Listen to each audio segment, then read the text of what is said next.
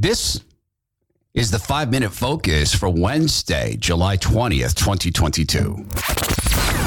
The Todd Herman Show is 100% disapproved by big pharma, technocrats, and tyrants everywhere. Now, from the high mountains of free America, here's the Emerald City Exile, Todd Herman.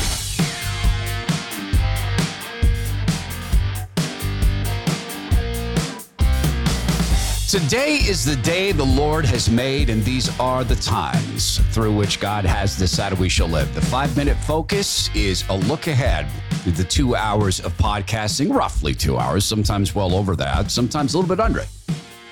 Coming up for the 20th of July, 2022, hour one.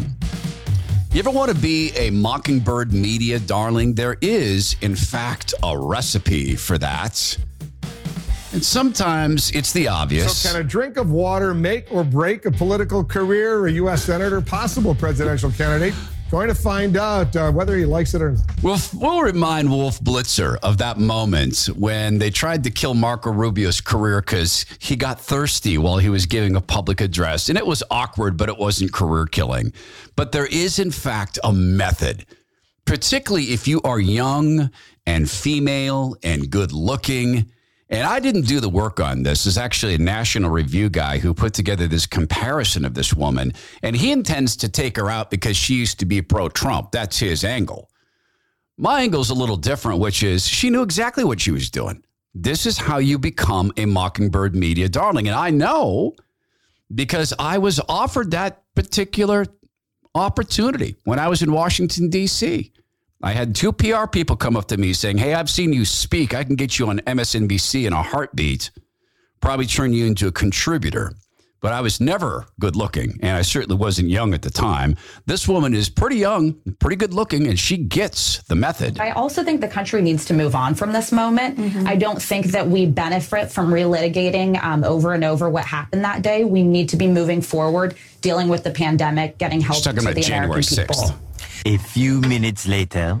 We are just acting like this is kind of normal. It's like we're sort of glossing over January 6th and moving on. And we absolutely shouldn't. Um, the committee is working on it. I, I hope that they get to the bottom of it. I know they're taking a very serious, steady approach, but it's devastating. And yeah, she flipped on everything because she understands the role she needs to play on CNN. And hey, she's making money, storing up treasures on earth where moths and vermin can get at them.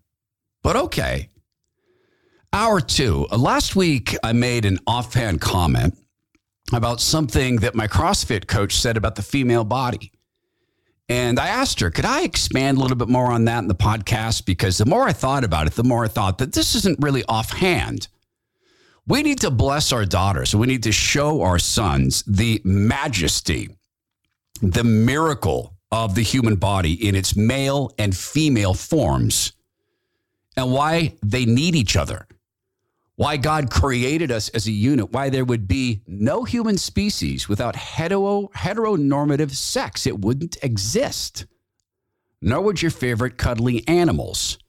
We have to do this because we live in an era where a fake woman who in a sane world would be in prison for what he did during the COVID crisis is now making it the federal government's job to get little kids shot up with wrong sex hormones and to be surgically mutilated. So we really want to to to, to base our treatment and uh, and to uh, affirm and to uh, support and empower these youth, not to limit their participation in activities and sports, and even uh, uh, limit their ability to get gender affirmation treatment in their state. There is no such thing as gender affirmation treatment if that treatment involves pretending they're a different gender.